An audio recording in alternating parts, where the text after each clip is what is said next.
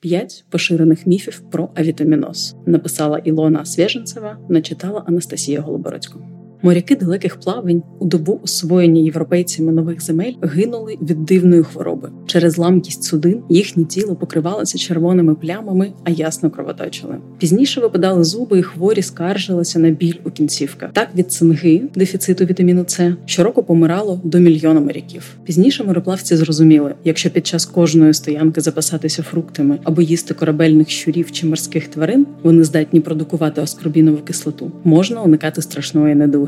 Це навіть призвело до того, що сухпаї військових моряків суттєво відрізнялися від інших. Адже, наприклад, американці додатково отримували журавлину, німці квашену капусту, а британці лимони або лайми. Нестачу вітаміну С під час тривалої арктичної зими описав Джек Лондон в оповіданні Помилка творіння, де частина героїв змогла вижити завдяки мішку свіжої картоплі. Ймовірно, саме цинга вплинула на уявлення людей про зимовий авітаміноз, адже в цей час ми їмо менше свіжих овочів і фруктів, тому кількість вітаміну С та інших у нашому раціоні може знизитися. Чи буває авітаміноз? Чи впливає нестача вітамінів на роботу імунної системи? Чи їсти лимони під час грипу? Коли пити мультивітаміни?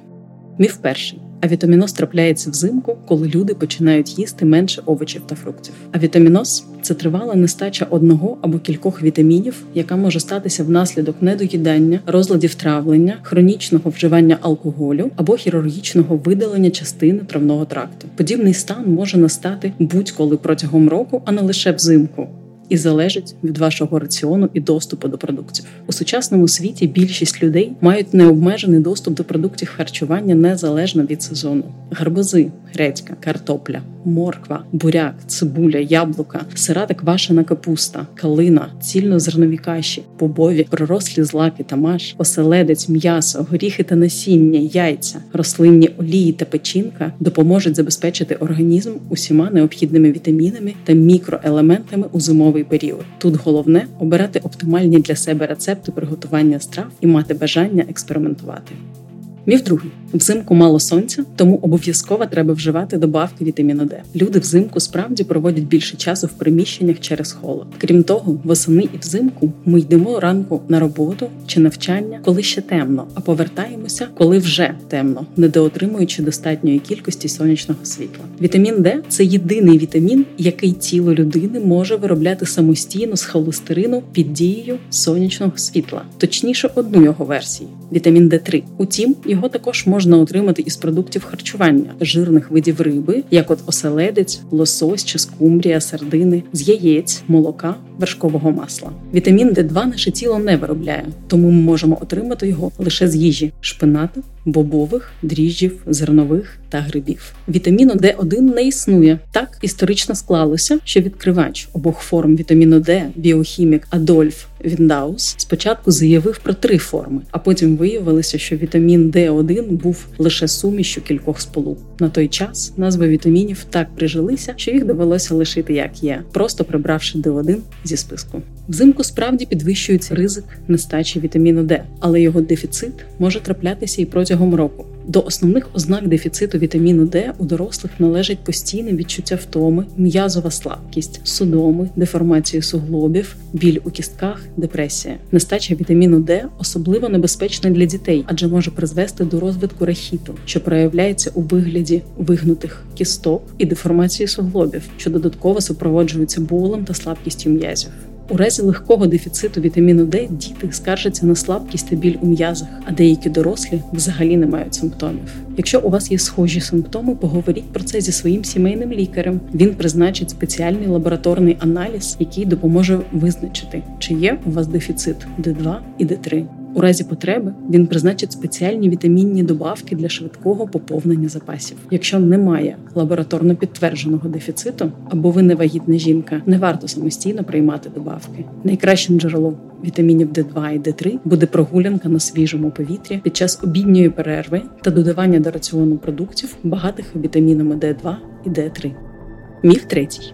Через авітаміноз люди взимку хворіють частіше. Це досить поширена хиба. Утім, вона далека від істини. Науковці провели низку досліджень і не виявили ефективності застосування мультивітамінів та інших біодобавок у покращенні роботи імунної системи. Натомість раціон суттєво впливає на наш імунітет. Люди, що живуть за межою бідності, частіше від інших страждають від інфекційних та інших захворювань. Вітаміни, мікроелементи та інші компоненти продуктів харчування відіграють важливу роль у функціонуванні організму людини, тому наразі не існує чарівної пігулки, яка б змогла замінити здоровий збалансований раціон. Люди дійсно частіше хворіють у холодну пору року, але через те, що проводять багато часу в закритих приміщеннях, де мало провітрюють. Це сприяє поширенню різних респіраторних інфекцій, як от застуда, грип чи COVID-19.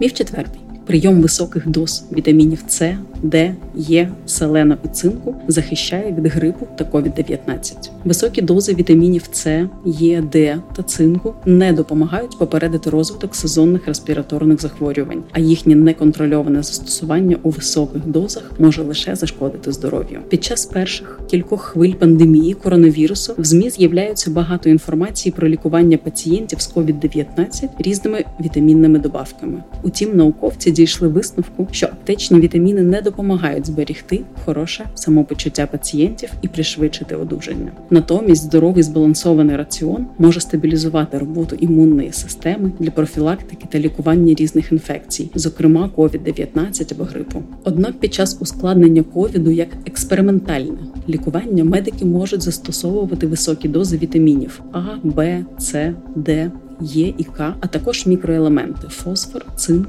мідь, марганець і селен. Це все відбувається винятково під час ускладненого ковіду в реанімаціях під пильним наглядом спеціалістів, тому не варто самостійно вживати будь-які добавки, особливо під час хвороби.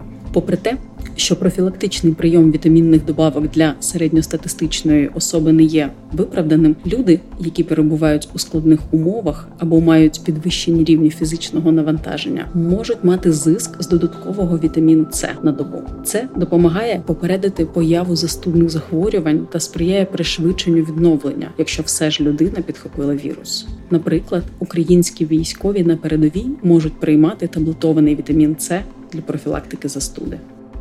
Міф п'ятий. Мультивітаміни рятувальне коло під час зимових холодів. Людям завжди бракує часу, тому хочеться простих рішень. Одна пігулка із комплексом усіх необхідних вітамінів і мікроелементів задля бадьорого самопочуття і здоров'я замість того, щоб замислюватися над збалансованим раціоном. Утім, з мультивітамінними комплексами не все так однозначно, як видається на перший погляд. З одного боку, мультивітамінні добавки не є лікарськими засобами, тому нема суворого контролю над виробництвом, і кожен бренд може самостійно вирішувати, яким буде співвідношення вітамінів у комплексі. А з іншого, кількість вітамінів і мінералів у комплексах часто вища від тієї кількості, якої потребує людина. Тому під час прийому полівітамінів змінюється колір сечі, адже саме із сечею виводиться надлишок водорозчинних вітамінів. Якщо добавка водорозчинних вітамінів це в прямому значенні змивання грошей в унітаз, високі дози жиро розчинних вітамінів можуть зашкодити організму, адже немає дієвого способу їхнього виводу з організму людини. Наприклад, надмінне споживання вітаміну А вагітними може вплинути на розвиток плоду. Високі дози вітаміну Д можуть підвищувати ризик переломів кісток у старших жінок та сприяти появі каменів у нирках обох статей. Крім того, вітаміни в комплексі можуть погіршувати біодоступність одне одного. Наприклад, вітамін В12 погіршує доступність інших вітамінів групи Б, а вітамін С перешкоджає засвоєнню Б12. Утім, це правило працює і навпаки.